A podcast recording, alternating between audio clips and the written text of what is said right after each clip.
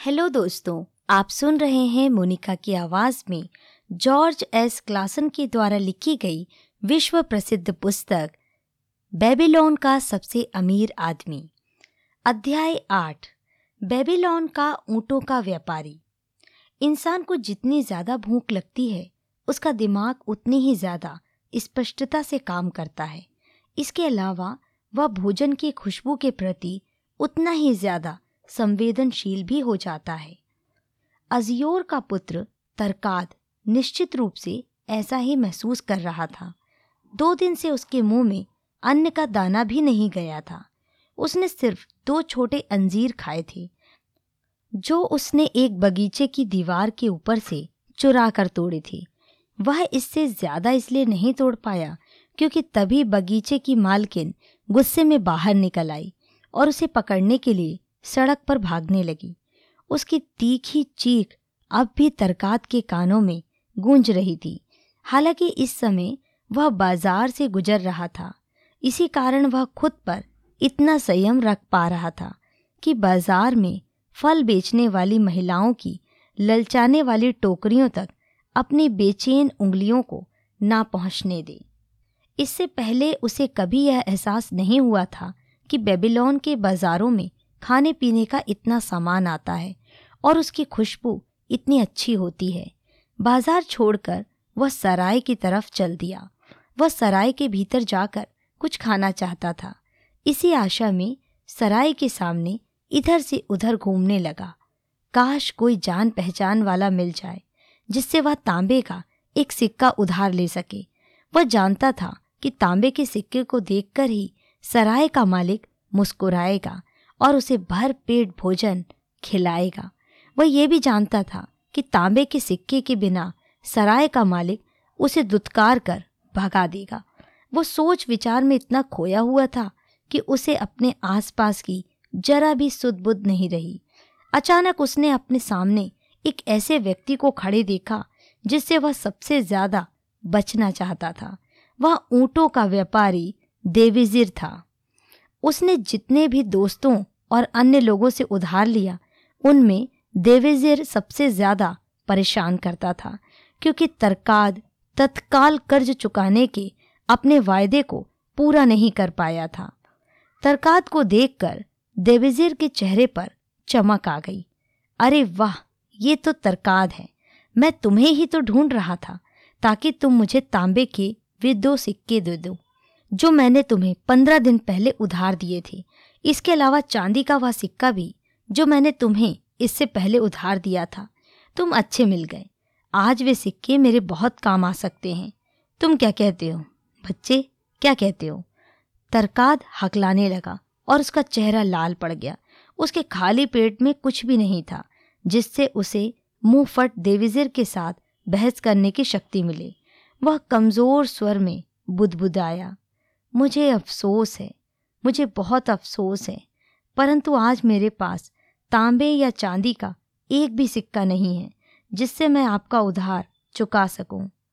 देविजिर ने ज़ोर देकर कहा तो फिर उनका इंतज़ाम करो निश्चित रूप से तुम तांबे और चांदी के कुछ सिक्कों का इंतज़ाम तो कर सकते हो, ताकि अपने पिता के पुराने मित्र का कर्ज चुका सको, जिसने ज़रूरत के समय तुम्हारी मदद की है चूँकि बदकिस्मती मेरा पीछा कर रही है, इसलिए मैं आपका कर्ज नहीं चुका सकता। बदकिस्मती? अपनी कमज़ोरी के लिए ईश्वरों को दोष क्यों देते हो? बदकिस्मती हर उस व्यक्ति का पीछा करती है, जो कर्ज चुकाने के बजाय कर्ज लेने के बारे में ज़्यादा सोचता है। मैं सराय में खाना खाने जा रहा हूँ, क्योंकि मुझे बहुत भूख लग रही है। तुम भी मेरे साथ आ जाओ, मैं तुम्हें एक कहानी सुनाना चाहता हूँ। तरकात को देविजिर का मुंहफट अंदाज पसंद नहीं था, परंतु सराय के अंदर जाने के विचार से उसे खुशी हुई, क्योंकि अब उसके मन में भोजन मिलने की आशा जाग गई थी। देविजिर उसे कमरे के दूर वाले कोने में ले गया, जहाँ वे छोटे कालीनों पर बैठे। जब सराय का मालिक काशकोर उनके पास मुस्कुराते हुए आया तो देविजिर ने उससे मजाकिया अंदाज में कहा रेगिस्तान की मोटी छिपकली, मेरे लिए बकरे की टांग लाओ, जिसमें बहुत सारा गोश्त हो, जो बिल्कुल भूरी हो।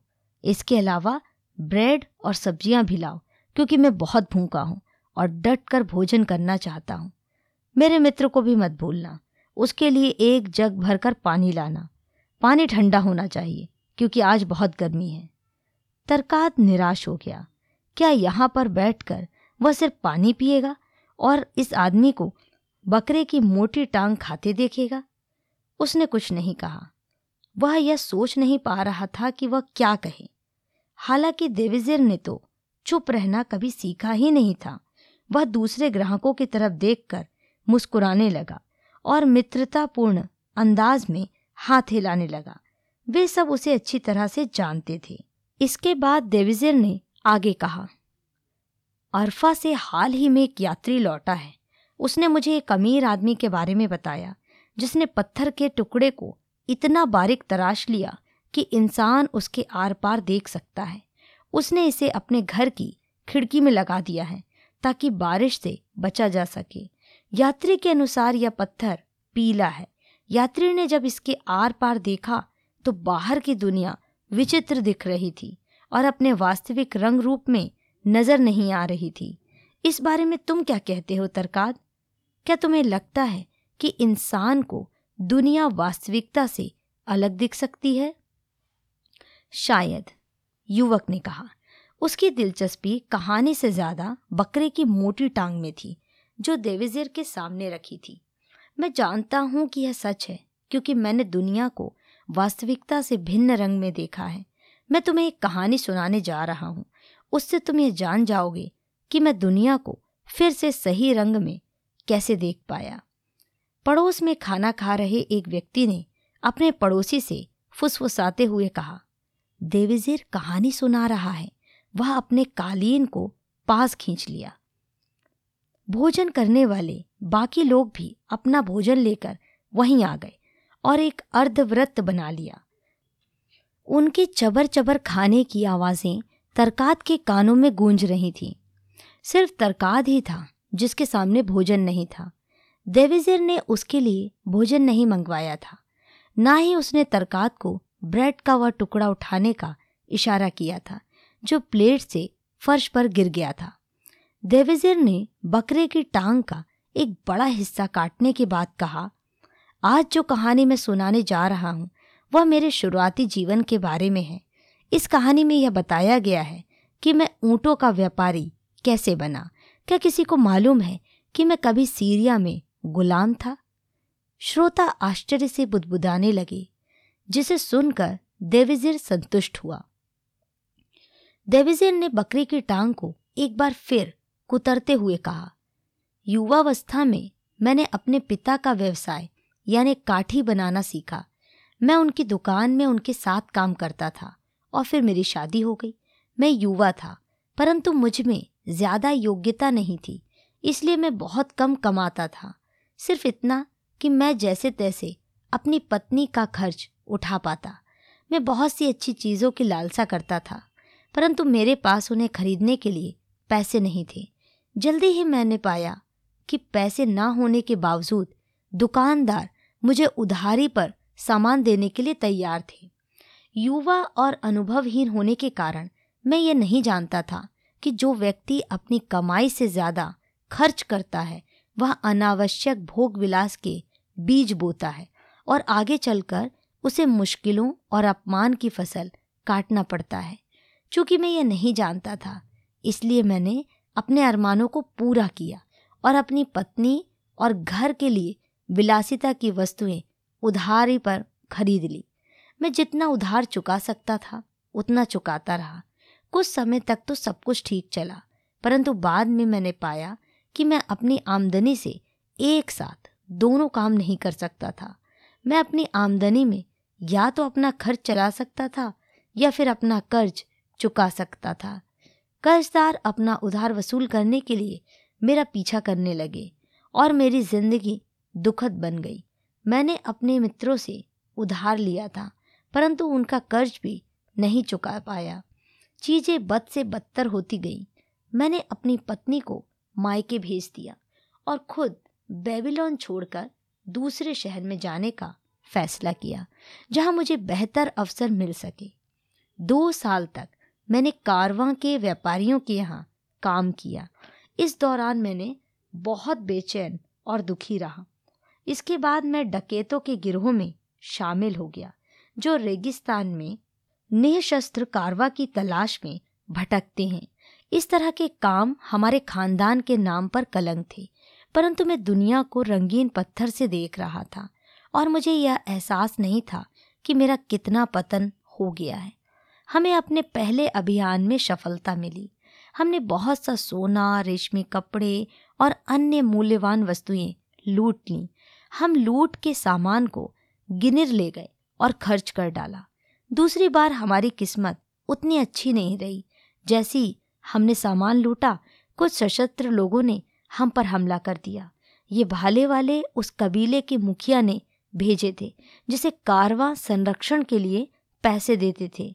हमारे दो लीडर्स मारे गए और बाकी सभी लोगों को पकड़कर दमिश्क ले जाया गया, जहाँ हमारे कपड़े उतारकर हमें गुलामों के रूप में बेच दिया गया। मुझे सीरिया के रेगिस्तान कबीले के मुखिया ने चांदी के दो सिक्कों में खरीदा। मेरे बाल उतरवा दिए और मेरे शरीर पर सिर्फ़ एक कपड़ा था, जो कमर पर लिपटा हुआ था। मैं बाकी गुलामों से ज़्यादा अलग नहीं था।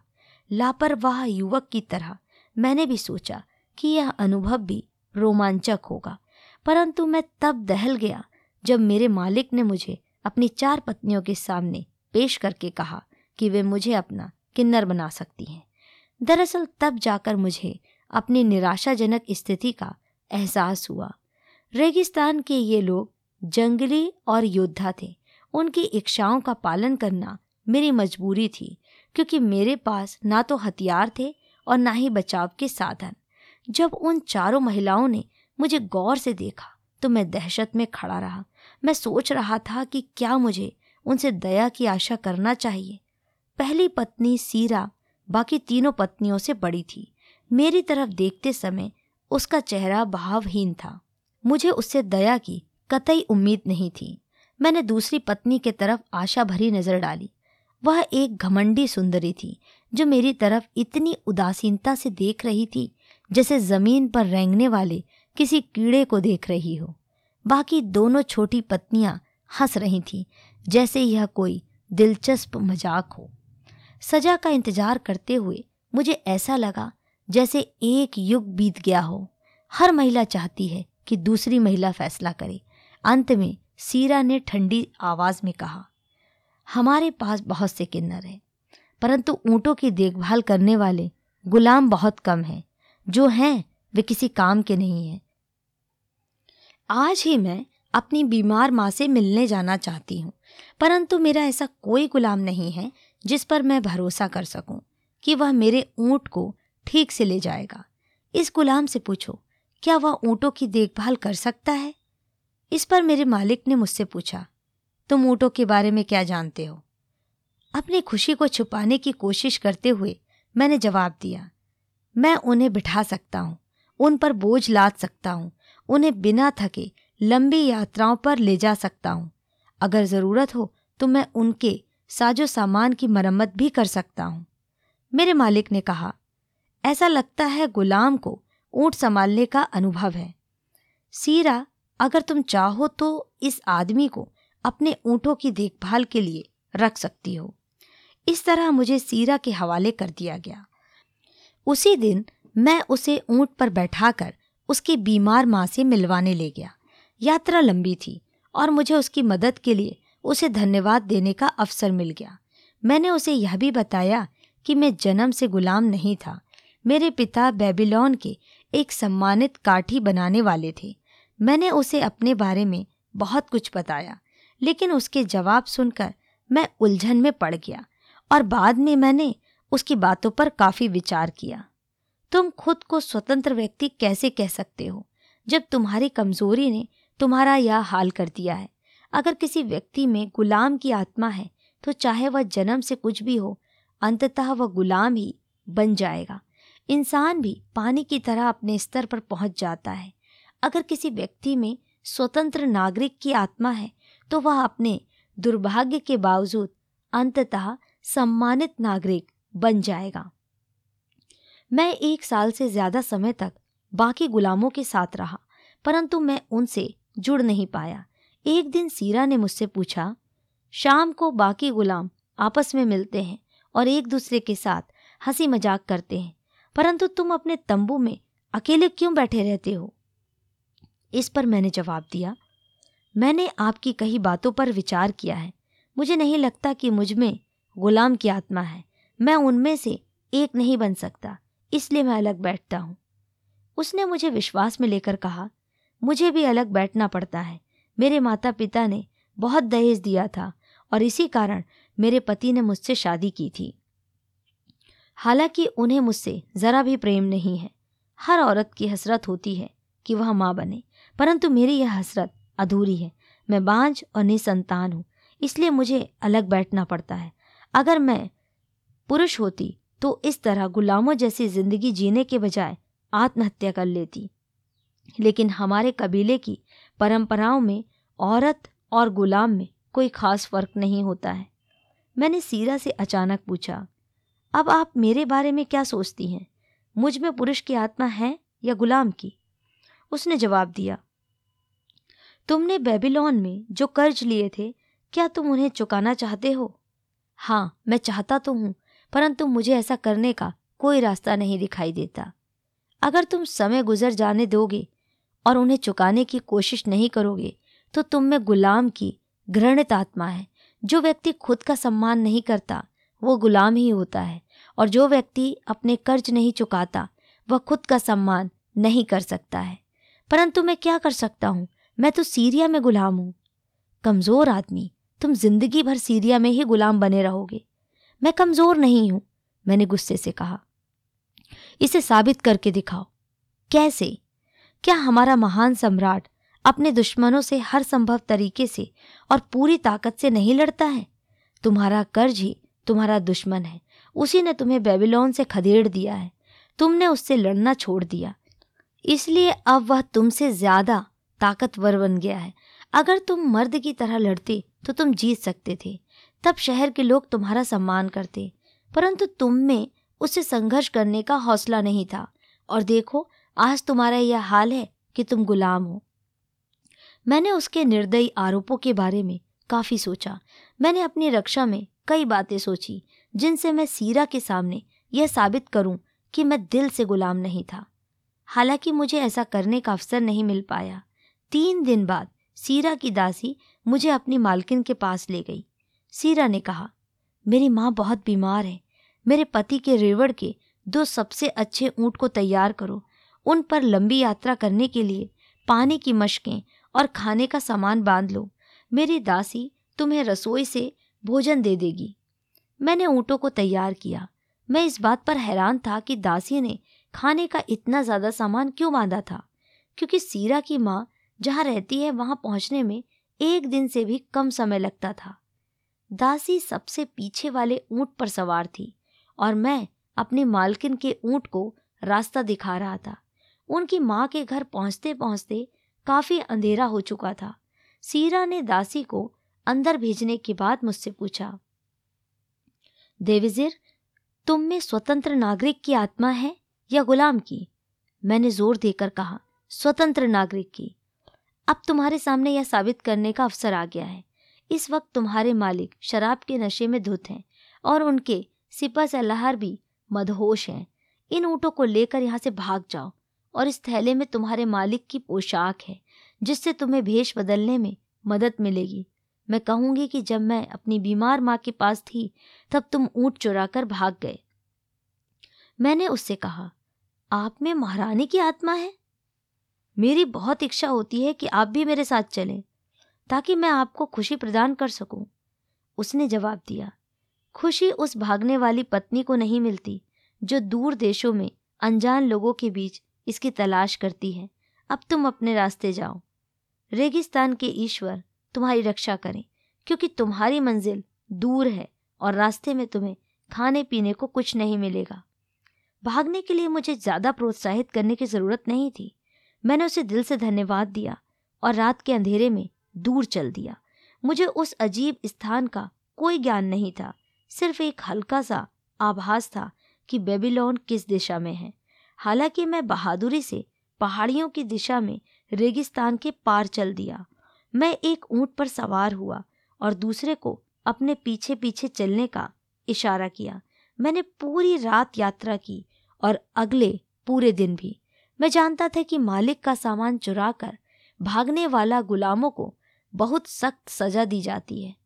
उस शाम को मैं एक उजाड़ सी जगह पर पहुँचा। रेगिस्तान की तरह ही यहाँ भी कोई नहीं रहता था। नुकीली चट्टानों ने मेरे वफादार ऊँटों के पैर जख्मी कर दिए थे। वे बहुत धीमे धीमे और कराहते हुए चल रहे थे। मुझे रास्ते में इंसान तो क्या जानवर तक नहीं मिला। मैं अच्छी तरह समझ सकता था कि इस उजाड़ जगह पर कोई क्यों नहीं रहता है। उसके बाद की यात्रा इतनी भीषण थी कि बहुत कम लोग उसे करने के बाद ज़िंदा बचे होंगे। हर दिन हम धीरे धीरे चलते रहे। हमारे पास जितना भोजन और पानी था, वह सब खत्म हो गया था। सूरज की गर्मी निर्ममता से हमें झुलसा रही थी। नवे दिन शाम को मैं अपने ऊँट से फिसलकर गिर पड़ा। मैं जानता था कि मैं इतना कमज़ोर था कि दोबारा ऊँट पर नहीं चढ़ पाऊँगा और इसी उजाड़ जगह पर मर जाऊँगा। मैं ज़मीन पर ही पसर गया और सो गया। मेरी आँख जो लगी तो सूरज की पहली किरण निकलने पर ही खुली। मैंने उठकर अपने चारों तरफ़ देखा। सुबह की हवा में ठंडक थी। पास में ही मेरे ऊँट लेटे थे, जो बहुत उदास दिख रहे थे।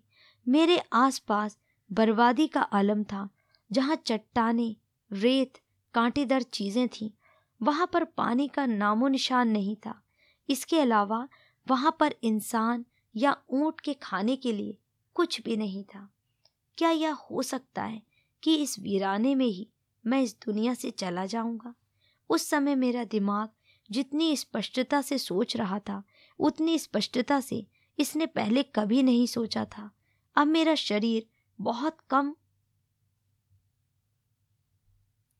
महत्वपूर्ण लग रहा था। मेरे होठ सूखे थे और उनसे खून निकल रहा था।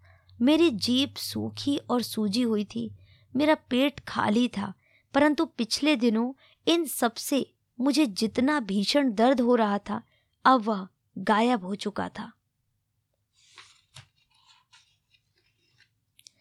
मैंने एक बार फिर खुद से यह सवाल पूछा, मुझमें स्वतंत्र नागरिक की आत्मा है या गुलाम की? फिर स्पष्टता के साथ मुझे एहसास हुआ कि अगर मुझमें गुलाम की आत्मा होती तो मैंने हार मान ली होती। रेगिस्तान में ही पसर कर मर गया होता। जो एक भगोड़े गुलाम का उचित अंत होता। परंतु अगर मुझमें स्वतंत्र नागरिक की आत्मा है तो फिर निश्चित रूप से मैं बेबीलोन तक पहुँचने की कोशिश करूँगा। अपने पर भरोसा करने वाले लोगों को कर चुकाने की कोशिश करूँगा। अपनी प्रेमपूर्ण पत्नी को खुशी दूँगा। अपने माता पिता को शांति और संतुष्टि प्रदान करूँगा। सीरा ने कहा था, तुम्हारा कर्ज ही तुम्हारा दुश्मन है। उसी ने तुम्हें बेबीलोन से खदेड़ दिया है। हाँ यही सही था। मर्द की तरह उसका मुकाबला क्यों नहीं किया? मैंने अपनी पत्नी को मायके क्यों भेज दिया? फिर एक अजीब चीज़ हुई। पूरी दुनिया अलग नज़र आने लगी। ऐसा लग रहा था जैसे पहले मैं दुनिया को किसी रंगीन पत्थर के माध्यम से देख रहा था, जो अब अचानक हट गया था। आखिरकार मुझे सच्चे जीवन मूल्य नज़र आने लगी। मैं और रेगिस्तान में मर जाऊँ? कभी नहीं। अब मेरे मन में एक नया सपना जाग चुका था। अब मैं जानता था कि मुझे कौन से काम करने थे। सबसे पहले तो मैं बेबीलोन जाऊँगा। कर्ज देने वाले लोगों से मिलूँगा। मैं उन्हें बताऊँगा कि बरसों तक भटकने और दुर्भाग्य का शिकार होने के बाद मैं उनका कर्ज उतारने के लिए आ गया हूँ। जितनी जल्दी देवता इजाज़त देंगे, मैं उनका कर्ज उतार दूँगा। फिर मुझे अपनी पत्नी को खुशी देना चाहिए। और एक ऐसा नागरिक बनना चाहिए ताकि मेरे माता पिता मुझ पर गर्व कर सके। मेरे कर्ज मेरे दुश्मन थे, परंतु जिन लोगों से मैंने कर्ज लिया था, वे मेरे मित्र थे। आखिर उन्होंने मुझ पर विश्वास किया था। मैं लड़खड़ाते हुए अपने पैरों पर खड़ा हुआ। भूख से क्या फ़र्क पड़ता है? प्यास से क्या फ़र्क पड़ता है? वे तो बेबीलोन की राह पर होने वाली घटनाएँ भर थी। मेरे भीतर एक स्वतंत्र व्यक्ति की आत्मा हिलोरे मारने लगी, जो अपने शत्रुओं को जीतने और अपने मित्रों को पुरस्कार देने के लिए जल्दी से बेबीलोन पहुँचना चाहती थी। मैं महान संकल्प से रोमांचित हो गया। मेरी भर्राई आवाज़ में अब एक नई खनक आ गई थी, जिसे सुनकर मेरे ऊँटों की थकी आँखों में भी चमक आ गई। बहुत कोशिशों के बाद वे उठकर खड़े हुए, कराहते हुए लगन के साथ वे उत्तर दिशा में बढ़ते गए। मेरी अंतरात्मा की आवाज़ ये कह रही थी कि इस दिशा में हमें बेबीलोन मिल जाएगा। जल्द ही हम उपजाऊ इलाके में पहुँच गए। यहाँ हमें पानी, घास और फल मिले। हमें बेबीलोन का रास्ता मिल गया। तब जाकर मुझे यह एहसास हुआ कि स्वतंत्र व्यक्ति की आत्मा ज़िंदगी की ऐसी समस्याओं की श्रृंखला के रूप में दिखती है जिन्हें सुलझाया जाना है। और फिर वह उन्हें सुलझा देता है। जबकि गुलाम की आत्मा रोती है कि मैं क्या कर सकता हूँ। मैं तो गुलाम हूँ। तरकात तुम अपने बारे में कुछ कहो। क्या तुम्हारे पेट की भूख ने तुम्हारे दिमाग को बहुत स्पष्ट कर दिया है? क्या तुम उस राह पर चलने के लिए तैयार हो जो तुम्हें दोबारा आत्मसम्मान दिला सके?